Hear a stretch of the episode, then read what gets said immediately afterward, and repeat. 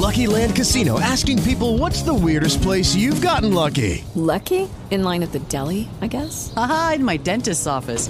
More than once, actually. Do I have to say? Yes, you do. In the car before my kids' PTA meeting. Really? Yes. Excuse me, what's the weirdest place you've gotten lucky? I never win and tell. Well, there you have it. You can get lucky anywhere playing at LuckyLandSlots.com. Play for free right now. Are you feeling lucky? No purchase necessary. Void where prohibited by law. 18 plus. Terms and conditions apply. See website for details. And, you know, and seeing the Eiffel Tower, which looks kind of phallic symbol, and Do you know what? There are a lot of phallic symbols in Paris. there really are. There really are. They don't call it, you know, the Love City for nothing. The- okay, I was like, where are you going with this? Okay. what do they call it?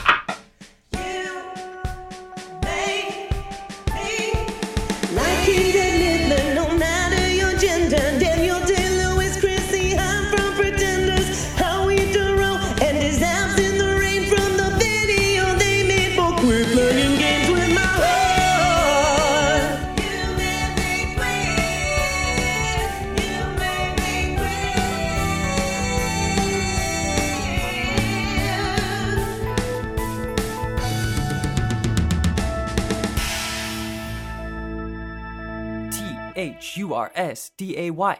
Hey, I'm Trevor Campbell, and this is You Made Me Queer, the show where queer folks finally use that winner's gift certificate to buy the ill fitting suit that will see you in court.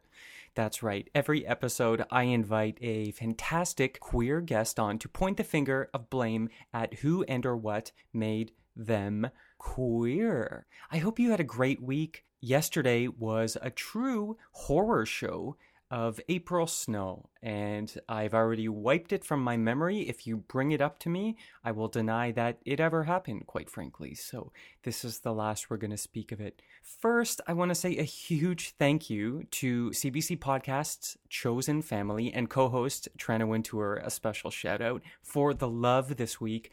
Tranna called You Made Me Queer one of her favorite podcasts which is terribly sweet.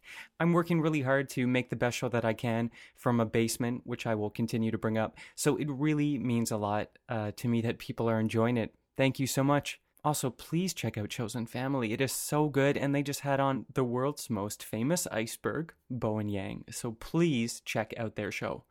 Also, you've likely heard the news that Derek Chauvin was found guilty on all three counts related to the murder of George Floyd. This is so important, such uh, a relief, especially during such a difficult time. But after so much struggle, the successful criminal prosecution against a murderer can feel like justice, but it's not. It's accountability, and it's what should have happened from day one. Justice would be George Floyd being alive, and a system of law enforcement that is you know, enforcing laws instead of shuffling around trying to reclaim their eighth grade playground street cred. You were just tall and had pogs. You were never cool. Anyway, you might be thinking, why are you talking about this? I thought this was a queer comedy interview podcast. To which I would respond, Did you just call me comedic? Thank you. Thank you so much. But in the words of eternal badass Audre Lorde, there is no such thing as a single issue struggle because we do not live single issue lives. So we have to be there for one another for things to change, especially as queer people who are already a minority in ourselves. It's really important. So I want to draw attention to that on this program. Please go online wherever you are. Find a group who needs your support. Find somewhere to put some money. I know it's not a safe time to get together physically, but please find ways that you can help in your community. Also, you know me. I love a chance to get up on my soapbox, right? Get a little bit of attention for myself. I don't even need a reason. Try me. You give me a microphone and I'll talk about frickin' Sanka for an entire afternoon and not even blink. Now, on to today's show. Today is episode 12, and our guest is Bernard Dotson. If you follow us on Instagram, which is at You Made Me Queer, you may have already seen that Bernard is truly joy personified. I mean, that face, that smile, he is just a dang light, incredibly talented, and so kind. And in this interview, he identifies himself as a proud black gay man, and holy shit, he should be. He's something else. But why don't you find that out for yourself? Hmm? A little more about Bernard. Bernard is originally from beautiful Los Angeles. You may have heard of it. And began his career performing the Walt Disney Songbook all over the world and frequently on international television. Do you know Walt Disney? Do you know the big queer conspirator that is the late Walt Disney? Bernard has sung with the New York Philharmonic. He is a Broadway veteran, big time, having appeared in shows such as Finian's Rainbow, Chicago, Imaginary Friends starring Swoosie Kurtz and Cherry Jones. Cherry Jones, we love you. Swoosie Kurtz. Saying your name is like going on a field trip basically. And I will do it again and again. Swoosie Kurtz. Swoosie Kurtz. Uh, Bernard, back to Bernard. Focus. God damn it. Bernard was also in The Sweet Smell of Success with John Lithgow and Brian Darcy James, Jesus Christ Superstar, and the Tony Award winning musical Ragtime. One of my all time favorite musicals, which I saw as a child, and we're going to talk about it in the interview. Bernard is also part of the as yet unofficial but soon to be Broadway smash Paradise Square, so look out for it in a COVID free world. Anyway, blah blah blah blah blah blah blah blah. Without further ado, it's time to get to the main event. Please enjoy my conversation with the human electricity generator, Bernard Dotson.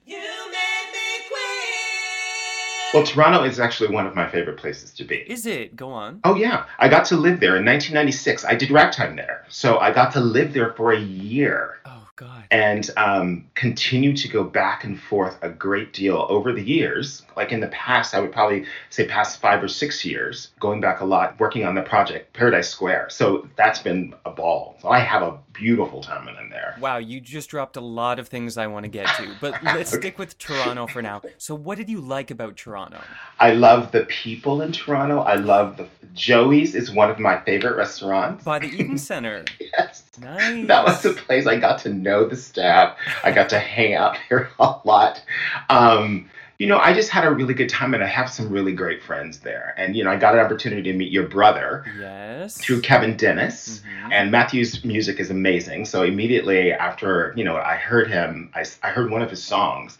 And then I just started to buy all the collections of stuff that he was doing. So sweet. Yes, he's very talented. You can talk about him on his own podcast. Thank you very much. So you mentioned Kevin Dennis, who's a music theater performer as well, which is something you do. Because what show were you in Toronto doing? Ragtime. I was doing ragtime. That's right. But was Joey's there at that time? No, Joey's, there was a whole different set of restaurants. Joey, I didn't get introduced to Joey until 2000, I would say 15. And you were here working on something else at that time? Yeah, I was working on a show that was called Hard Times, which has changed to Paradise Square. Got it. Yeah, I became obsessed with that place. With Joey's? yes. Yeah, I know it as. I think I've been there once, and I think I ate some sort of truffle French fry situation.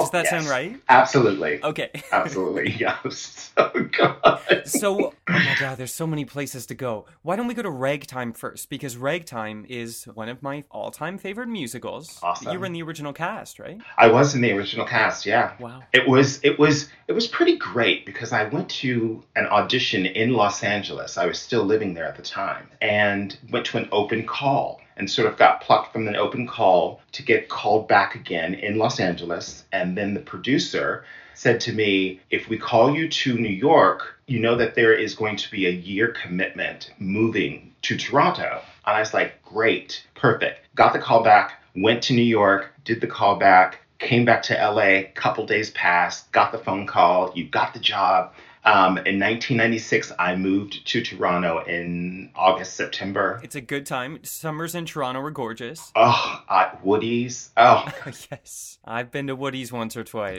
I hung out. It was so, so great. So great. Yeah. And we were at the Ford Center. yes, which was up north. in North York, yeah. Mhm. And because I knew that the weather was not going to be coming from Los Angeles, the weather was going to be great for me. And then the, and there was a snowstorm that happened that they said, "Oh, it's the worst snowstorm in a hundred years." I was like, "You've got to be kidding me!" What are the Because? I moved from downtown Toronto to North York so I could be closer to the theater. Sure. What would normally take me 15 minutes to walk this particular night, it was 45 minutes No. because the snow was so bad. People were leaving their cars on the street, and the show started probably like at 8:30 that evening. Oh it was my gosh, insane. they had to delay it for everyone. yeah, it was insane. Yeah, because Brian Stokes Mitchell hadn't gotten there yet. Oh my god. And yeah, he played a slightly important role in the musical.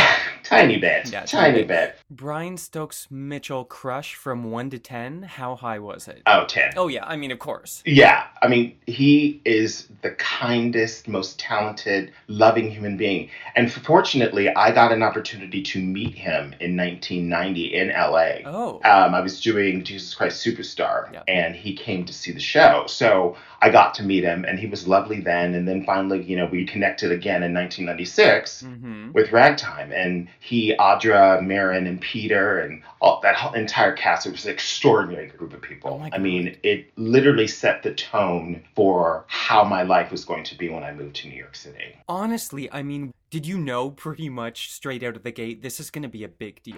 You know what? I did not. I knew that there was there was something going on because I had just seen um, Audra. She won a Tony that year Mhm. for another show, and I want to say that it was the Zoe Caldwell um, a masterclass. Okay. And I, you know, I got into this room. I felt like I always tell people that I was as green as Elphaba. That's a music theater reference for people who aren't aware.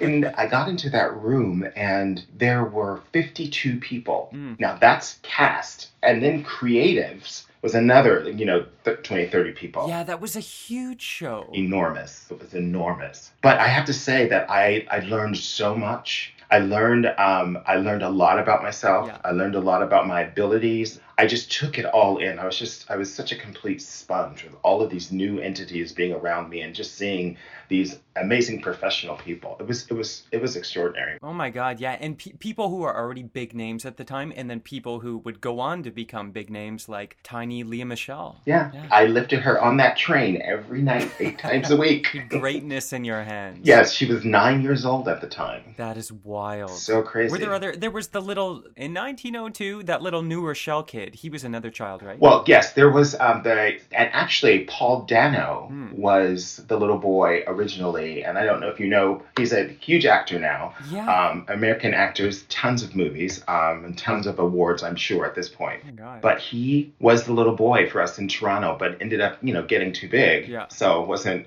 he wasn't a little boy anymore after that. yeah. Yeah. I bet you just cycle through those little boys pretty quickly. Yeah, they were growing. They were growing pretty fast, and then voice changes and stuff. That's the problem with child actors, especially boys. We've gone through a few of them. Yeah, Ragtime was great because I always wanted to live in New York City and I never wanted to be in New York without a job, and Ragtime brought me. And like, what a job in. I remember seeing that as a child who was really into theater and film and just like the arts, but seeing Ragtime, which I loved. And my favorite character, well, of course, Coalhouse, who was Brian Stokes Mitchell. My two crushes were split evenly between Coalhouse and younger brother. Is that his name? Yes, Steven Sutcliffe. Yes. Yes. Yes. Hi, Steven. it's one of your own, and he's amazing. He's so amazing. Oh my god, yeah, just wonderful. And then I think I wanted to be oh god, what's her name? Maybe Evelyn Nesbit, but also Emma Goldstein, is that her name? Goldman, Emma Emma Goldman, Goldman. yeah, yeah, yeah, Great. Strong women. yeah. They were strong women, Yeah. very, very strong. women. Incredible. But I know, of course, you have a, a long, sparkling life post ragtime. and so I know you via friend of a friend through your work with Paradise Square, which that was all really cooking before COVID hit, huh? Yeah, I mean, like, you know, we had actually we finished a production at Berkeley Rep in 2019, Mhm. and we weren't exactly sure as to what was going to be happening or what our next steps were going to be. We did do a video in support of Black Lives Matter Great. during COVID, which actually was to great response through um, CBS. Oh, amazing. Yeah, and, and it was beautifully done. On. And the producers of that, Garth Drabinsky, you know, took care of us and took care of all the people that were involved in the video. It was just, it was extraordinary. But yeah, it's it's sort of slowed the entire business down. So we don't really have any idea as to what's going to be happening next. So, you know, we're sort of in, in limbo right now. And it's weird because as a, an artist, you're often in limbo because you're kind of hopscotching between jobs anyway. But now, you know, I mean, I'm not going to like bring back your PTSD right now. With the industry with so many question marks, I imagine it's quite an interesting time for you. It it really is. But you know, I've gotten opportunities to do some readings and via Zoom and do some other singing stuff, and so via Zoom or and it's just been a different way of working because being a musical theater person, you have the audience and you have that other character that exists in there hmm out there. But now, you know, it's it's so bizarre having to do this for an acting moment. You know. Super weird, especially, th- I mean, and a lot of theater folks work in TV and film, so they know how to dial it down. Mhm, But for a lot of people who are used to playing to the third balcony, now playing to the little pinprick camera on your laptop screen must be super weird. Yeah, it's really bizarre. I know. 'Cause You figure out like where do I look? Am I looking at you through the camera or am I looking at you on my computer? That's so it's just right. it's trying to figure all of that stuff out. It's just it's a challenge. It really is. It's a challenge. And then, especially trying to get, I mean, something like this, we're communicating through Zoom and trying to get that energy and rapport. But are you lagged? And why aren't you laughing at my jokes? And oh my God, I'm on mute. Like, it's just so weird. yeah, it's crazy. It's it's such a it's it's such a strange strange time. Okay, so speaking of strange and weird transitions, maybe we should get to the reason why I've summoned you here today, Bernard. so, this show is called You Made Me Queer. Right. And of course, nowadays we know so much more about gender identity and orientation and things like that. But even just mere decades ago, it was like wandering through a dark forest where no one knew what was happening. And then suddenly you used the pink crayon for too long and bam, you turned queer. so, what I want to do now is give you an opportunity, a rare opportunity once and for all to set the record straight and blame who and or what made you queer. Okay, first of all, I got my very first job working for the Disney company. They took me out of the country. I went to nine countries and 22 cities, Oh. and I blame Paris. I blame Belgium. the, the, I, the whole city of Paris and the whole country of Belgium. no, I actually blame just Brussels Okay. because that's where we were. All right, let's focus this anger. Okay, so in Paris, I would see and listen to like all of these this gorgeous like this sound, these French people talking, and it was just really really lovely. And I'd see men with beautiful lips like eating cheese at little cafes and stuff. And all of a sudden, you know, I see a big long baguette, and all of a sudden taking a bite into a baguette, and I'm like feeling like you know it's like it's making my nature rise. What is happening? What is what is stirring inside of me? What's going on? How old were you at this time? I was 25. Oh, bless. Yeah, so I was I was a late bloomer. I was a complete late bloomer. Sure. Yeah, I just you know, and seeing the Eiffel Tower, which looks kind of phallic symbol, and Do you know what? There are a lot of phallic symbols in Paris. there really are, there really are. They don't call it, you know, the Love City for nothing. The- okay, I was like, where are you going with this? Okay. What do they call it? well, you know, it's you know, and it was. I had a really good time there, but I was like, I I just became a different person, mm-hmm. and then you know, continued to travel along Europe and Belgium, and I met people in different countries because we were doing a show, and like they would have these cocktail parties every night after the show, so we'd have to meet these different people, and you know, I was just surrounded by beautiful, gorgeous people speaking this language, and, these, and you know, it was a, it was a turn on. It's like, what's happening to me? Well, was it really buried? Like, did you? What were you thinking at the time? I, it was buried Mm. because I was like, no, you know, we were churchgoers growing up, Sure. so that was a whole nother thing in itself. Yeah. And so I know that when I finished that tour, I met a lot of people, a lot of great people, Yeah. kissed a lot of people. However, I was gonna say you keep using the verb "I met." I'm like, what does Yeah. "met" mean? But go on. well, I mean, it doesn't it doesn't mean that I was giving up my my body. yes, yes, you know. yes. No, no. lots of talking and lots of kissing, but I have to tell you that when I left, because I was able to hover over the United States by being in, in Europe, you know, Mhm. metaphorically speaking, I was able to see what my life was like. Well, when I got off that plane, I literally kicked that door open and I was out. And I was just like, there's nothing stopping me now. I'm just, I'm out. I am a, I'm a gay man. Yeah, what a cool opportunity as an adult, especially because I think as a kid you have that opportunity more if you go to camp or if just do something where you're suddenly in a new environment and you Mhm. can kind of experiment with yourself. But as an adult, it gets much harder to do, but not as a performer, I think, because you're often whisked away. Well, you are, and the thing is, is that there are also like-minded people that exist Uh-huh. that are around you. Now, you know, I worked in business for a while before I became a performer, and I was 25 when I actually started performing professionally. So there was a whole stigma in the business world, you know, and I was very closeted, and I had dated, you know, a couple of people, but it was always on the down low, and there was it was very quiet about everything.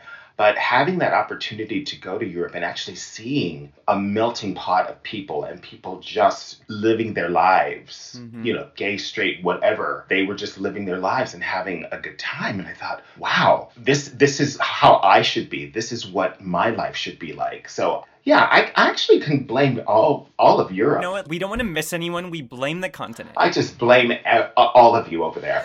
I blame you and I say thank you. That's right. It's a supportive blame. What Disney show were you doing? We were doing a show that was promoting Florida. They hired five guys and five girls. It was like a tourism thing. Yeah, well, yeah, basically, it was. A, um, we were traveling around, and we were sort of the ambassadors to the United States Uh-huh. through Disney, and British Airways was one of the sponsors. That's a and so they would idea. put us on these like plush buses, or if the country was close, they would put us on a bus. And if the country was further away, they would put us in business class with British Airways. And so we always had that, like like their liaisons that were traveling with us, you know, in case we didn't speak the language. And it was for that to be my very first job in the business. It was it sort of was. oof. Oh my god! I was 25 years old and I had never been out of the country, and it was it was incredible. What an amazing opportunity. Uh, and as someone who has been to Florida many times, I'm interested in in what okay, you don't have to say what year this was, but do you remember the key selling points of Florida to the average European? Like how did they try and win them over? Well, I mean, I think Disney World was still newer. Yeah. It was new. So they were going on the Disney name, which, you know, holds, it's it's huge and it's all over the world. There was no Disney Paris at that point, was there? There wasn't. Euro Disney or whatever. Yeah, Euro Disney. Yeah, and I got an opportunity to go there, and it's Oh. it was just sort of bizarre. You know, it was just a different thing. I worked at also worked at Tokyo Disneyland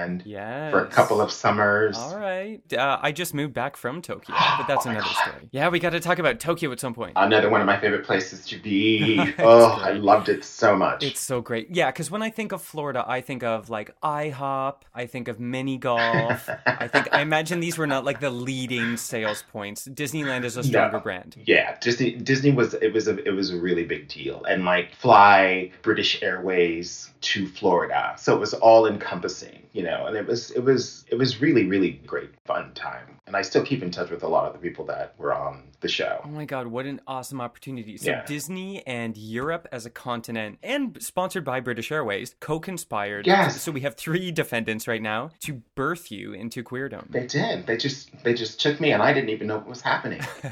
now, when you got back, I mean, you said you got out of business real quick, but were you just like a bat out of hell, or did other things or people have to kind of keep nudging you out? No, it just I think what what happened was the more and more I got involved with the uh, being in show business, Hmm. it just allowed me to free myself.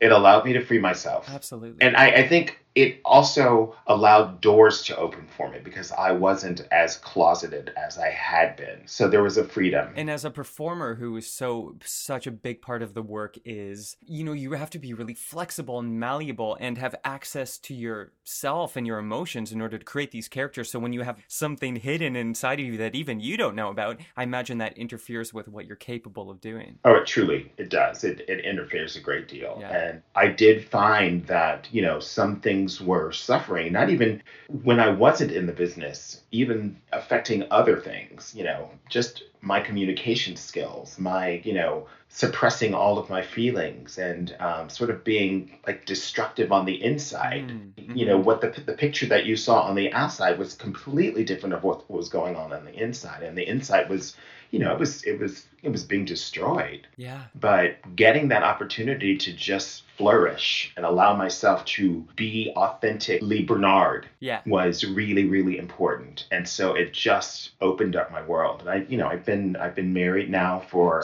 7 years but we've been together for over 21 Oh, We're fantastic. on 22 this year yeah you know I'm out to my family everybody's you know and it just got to a point where you like I'm going to be 60 years old. Why do I care about what people are thinking? It's crazy. Oh my god. Especially after this year, it's like, who cares? Yeah. Who cares? Yeah. Life is so short. Can't worry about it. You truly can't. So I'm guessing because you said it sounded like this this trip, it was your first job and you'd been kind of working in business. Did you go to theater school? I did not. You did not. I did not go to theater school. And that was my guess because I went to music theater school and there people were suspicious if you weren't queer. Mm, As a, a cis male person, they were like, "But you must be gay, right? Even the straight guys who Right, like really had to work to convince people. So so yeah, that was kind of my Euro, like my Disney whistle stop tour was Yeah, theater yeah, school yeah. But then when you got back, so you got into theater kind of through that. And then did you have any struggles with? Because one thing I think music theater has been famously guilty of in the past is the straight acting male archetype that is forced. So if you were queer but you were straight acting Mhm. as a male in theater school, people were really complimentary. And you really had to be careful about looking femme or queer on stage. Right, right.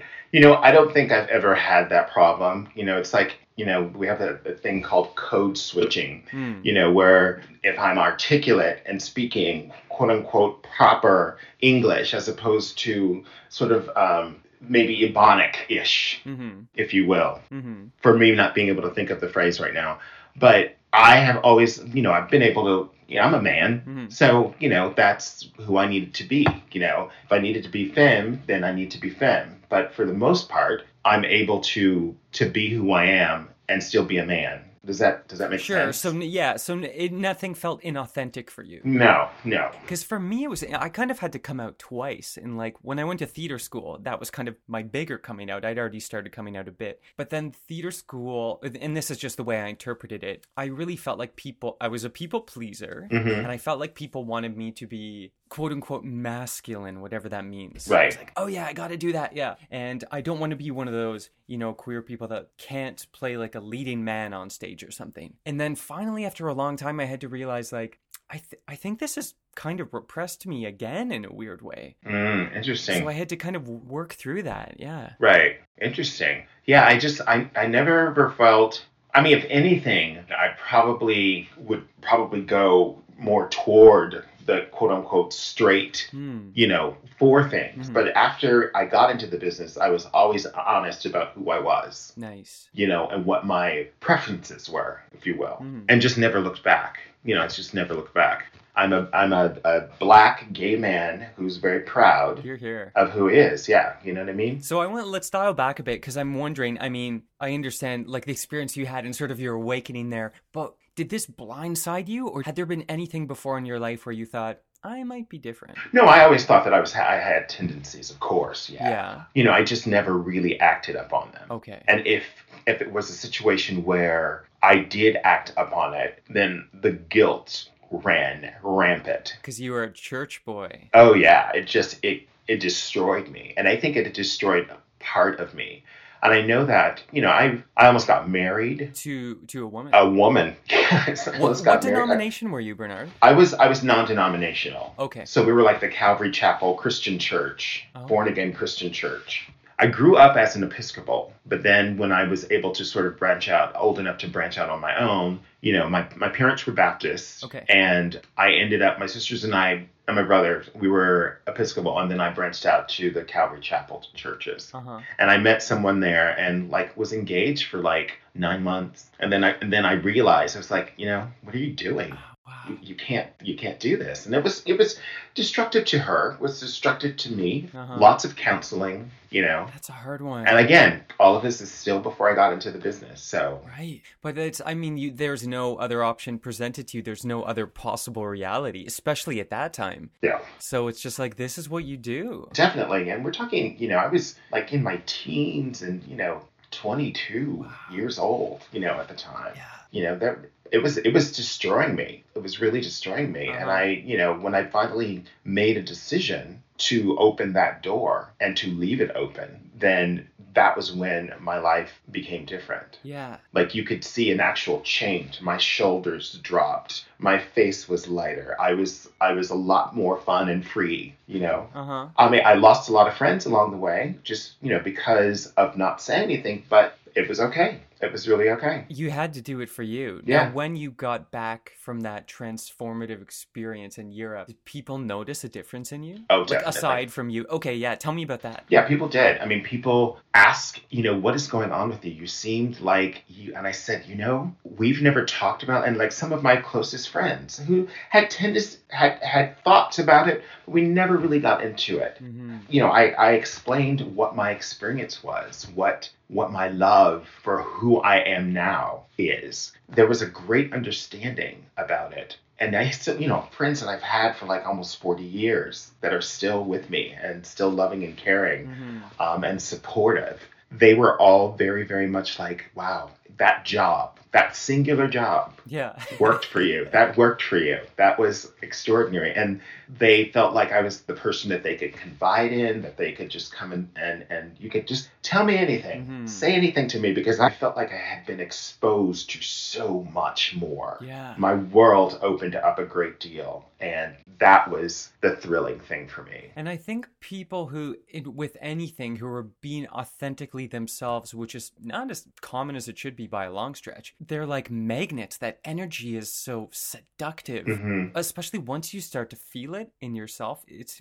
kind of impossible to go back. Oh, definitely. Yeah, you, you can't go back. No. You can't go back. I mean, all you can do is continue to move forward in your life. You know, Mhm. I'm I like to pride myself in treating people the way I want to be treated and being kind and and loving and caring and coming from that place all of the time. That has always been important to me, and that's how my parents how they raised us. hmm hmm That's really nice.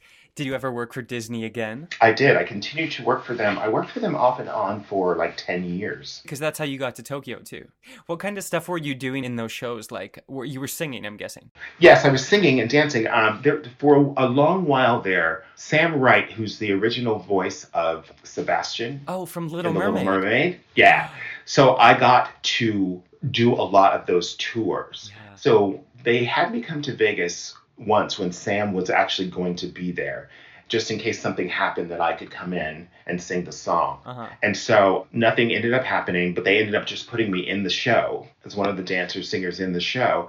And then whenever Disney was releasing something on video, hmm they would hire a small group of us and, and ship us off. You know, we'd go away for a couple of weeks, come back home. We'd learn a, learn a show, take it on the road for a couple of weeks in Europe, and and come back home. Just plug the movie, hey. Yeah, I was always doing the Sebastian stuff, so I was the Sebastian go-to guy for a very long time. Oh my god, that's so fun. Yeah. Singing Under the Sea, of course, one Singing of the Under the Sea. songs. Also, Little Mermaid definitely helped make me queer because it, and it was like some daddy issues with King Triton, I think. I mean, come, he was always shirtless. That's amazing. Yeah, he's always shirtless. He's always shirtless. I'm powerless.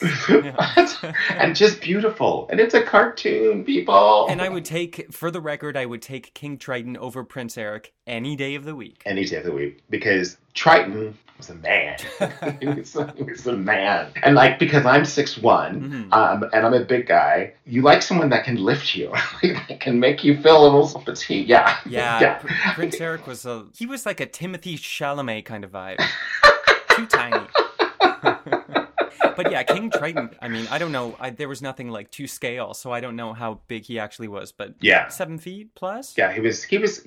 He's. He's got to be. Yeah, he's definitely taller than me, and I'm six one. So that's exciting. Any Disney aficionados, if you're listening and you know King Triton's actual height, please uh, email. You made me cry. Absolutely. And The Little Mermaid is my favorite Disney film. Is it? Oh yeah, yeah, yeah. It's it was always my favorite Disney film. So getting an opportunity to actually sing those songs, you know, and be a part of that show Yes. was great. Yeah, and I got an opportunity to actually do the musical. The, well, that's right, because they did a musical that was on Broadway for a while. Yeah, yeah, Amazing. yeah. But I did I did a regional production of it and had a ball, had a blast. So great. I haven't seen. How do they make them swim on stage? Um, there's all kinds of. It's all smoke and mirrors, basically. You know, um, I don't want to give away all their tricks, okay. but Are there rollerblades involved? in my production there were no rollerblades. Okay. Yeah, they didn't have them. They didn't have them, but on Broadway they did have them. All right. And it's all lighting and you know materials flying around Yes, yes. to give you the illusion that there's water and there's waves. some fluttering satin or streamers Yeah. or something. Exactly. Ugh. Exactly. And you might not be surprised at all that a lot of people have already told me so far that Disney or some subsidiary of Disney helped to make them queer. Oh, I, I don't doubt it. There were a lot of us there. Yeah. When I worked, I think there was a lot of us there. Yeah, no doubt. You know, like some of the times I always like to say, ooh, Walt, Walt Disney's probably rotisserie in his grave right now with us backstage. the shenanigans that were going on. I know, he's like, this is not what I meant by this. This was not for gay people. Well, it was a pretty magical place, I'm telling you. no matter what. It was so great. Okay, is there anyone else you want to blame, or is it Disney, Europe, and a bit British Airways? Yeah, that's I think that's I think that's a good amount of people. Yeah, Because that's that's like that's that's a lot. Yeah, what's the population of Europe? yes, exactly. All of you. You gotta draw the line somewhere. And then the smell of French fries and mayonnaise in Oh, Belgium. You know, it's just like, oh my god, what are you doing to me? Yes, those baguettes, those crepes, all that hot butter. Beautiful blue-eyed blondes. Amazing. Here, here. Okay, so before we let you go, would you like to play a game? I would love to play a game. Oh, thank God. Okay, this game is called Queer, Queerer, Queerest. The rules are very simple. I'm going to give you three things. You need to put them in order from least queer to most queer and tell me why. Okay. Any questions? No. Great. Okay, first thing Rubik's Cubes. Second thing tiny magazines like TV Guide or Reader's Digest. Mm-hmm. Third thing montage sequences in theater or film, like when a character grows up or trains for some kind of event, go shopping, something like that. Okay. So, just to recap Rubik's Cubes, tiny magazines, montage sequences, least queer to most queer, and why. Least queer, I would say the Rubik's Cube. Okay. because you know it's it's smart it's helping you with your memory you know getting your colors in shape and you know i like i like little intricate things like that and and passing the time with with with trying to get all of that organized. So, it's just about smarts. There's nothing queer about it. yeah yeah listen yeah. Knowledge is power. Knowledge is power and it belongs to everyone. Everybody. Um i would probably say the montages are second. I actually like montages. Sometimes they go on too long How dare you? sometimes, sometimes, yeah, sometimes you see too much. Oh, Like okay. I, I, I'm, I'm thinking, like even if it's uh like a movie trailer, sometimes they just go, they go on too long. Like Okay, you've given okay. me all of the information. Okay. I don't need to see the movie now. oh, I see. And queerest would be the tiny magazines. And why? Well, first of all, my husband loves magazines. He's obsessed with them. Really? And they're all they're all over. Yeah, yeah. Tiny I mean, or, or standard size? no, they're they're standard size. Okay. Now I remember the smaller magazines. Like why? Why? Like literally like why? A like now as an older person Mhm. who has to wear glasses and contact lenses. Both at the same time? Oh no no no no! Okay, okay. Separately. I'm glad you clarified that. Oh my Thank gosh. you. Okay. He's really blind. And then hold these binoculars in front of the glasses? That's good. That's good. No, so, I so um, tiny um, magazines would be too small. And now, today, because the font is ridiculous, You know, like how far away do I need to hold it away from my face to be able to try and see it, or how close do I need to to hold it? So now you got that large print. You know I do. I'm telling you, if you ever send me a text message, I'm going to be able to see it without my glasses because it's so big. So you were just saying magazines because your husband loves magazines. Your husband is gay, therefore magazines queerest. Yeah, they're the queerest. Yeah, I buy it. I've n- I've no they're the queerest. Yeah. Let me just check your responses. Yes, yes. yes. Oh, congratulations, 100%. You're correct. okay, so Bernard, before I say goodbye, anything you want to plug? I I'm going to be doing. I'm working on a series, a show called Joyland, and I play a character called um, Elijah X, who is a minister, sort of an I would say a la you know Malcolm X. It's a great fun show. And then in June, I'm doing a virtual reading of a show called Two Henrys, and that's with Third Avenue Playhouse. Okay, so people can Google Joyland and then Two Henry's Third Avenue Playhouse. Yes, correct. Are you in any of the socials? Any ats you want to drop? Um, I am on Instagram um, at bernard.dot. So that's two D's, B E R N A R D D O T. And I'm also um, on Facebook. Just creep them. Send slide into Yeah, those just- DMs, people. Come on, get to know me so I can get to know you. Yeah, but not too much because he's married. Yeah, yeah, yeah, I am married. Let's open some more doors for everyone. Let's open doors. Disney, Yes. get this fella back on one of those Florida tours. Right? Give him the vacation he needs and deserves. Right. Absolutely. Yeah. Thank you for that. Thank you so much, Bernard. I had a great time talking to oh you. Oh my God, I'm so happy to be here. Thank you so much. I appreciate it. Thanks for having me. My pleasure. And also, I want to let you know I was already pretty queer when this conversation started, but you, Bernard, have made me even queerer, I'm proud of myself and I'm proud of you too. as you should be. Okay, take care. bye bye. Queer, queer, queer, queer, queer, queer, queer, queer, queer, queer, queer, queer. Okay, thank you. That is our show. You may have heard a bit of a new theme for Queer, Queer, Queerest in the program. That is, of course, by the chanteuse, the official chanteuse of You Made Me Queer, Critty. You can find more of her music at lavendarbruisers.bandcamp.com. You may have also seen, if you follow us on Instagram or Twitter, that You Made Me Queer has started a YouTube channel called You Made Me Queer TV. Our first show is debuting in May. It is called This Week Made Me Queer, and it's a hot take weekly recap of just the most delicious queer news hosted by me. Who else, please? Think Weekend Update meets Pee Wee's Playhouse meets cable access television at 2 a.m. Ugh, more on that in a few weeks. Anyway, as always, you can contact us at youmademequeer at gmail.com. We want to hear from you. As Bernard says, get to know me so I can get to know you. How freaking delicious. Uh, please rate, review, and subscribe to this podcast so that we can uh, take over the world and become your new kind and gracious leaders. And that's it for this week. More You Made Me Queer next Thursday. But for now, Cue credits. You Made Me Queer is created, produced, and edited by me, Trevor Campbell. Our theme song is by Critty. For more of her music, check out lavendarbruisers.bandcamp.com. Our website is youmademequeer.com. Our Instagram handle is at YouMadeMeQueer. That's also our Twitter handle. New episodes of You Made Me Queer come out every Thursday. And from the bottom of my big, bent, broken heart, it's not broken, I'm fine. Thank you for listening. Until next time, remember, we're here, we're queer, and it's your fault. Lucky Land Casino asking people what's the weirdest place you've gotten lucky? Lucky? In line at the deli, I guess? Haha, in my dentist's office. More than once, actually. Do I have to say? Yes, you do. In the car before my kids' PTA meeting. Really? Yes. Excuse me, what's the weirdest place you've gotten lucky? I never win and tell. Well, there you have it. You can get lucky anywhere playing at LuckyLandSlots.com. Play for free right now. Are you feeling lucky? No purchase necessary. Void where prohibited by law. 18 plus. Terms and conditions apply. See website for details.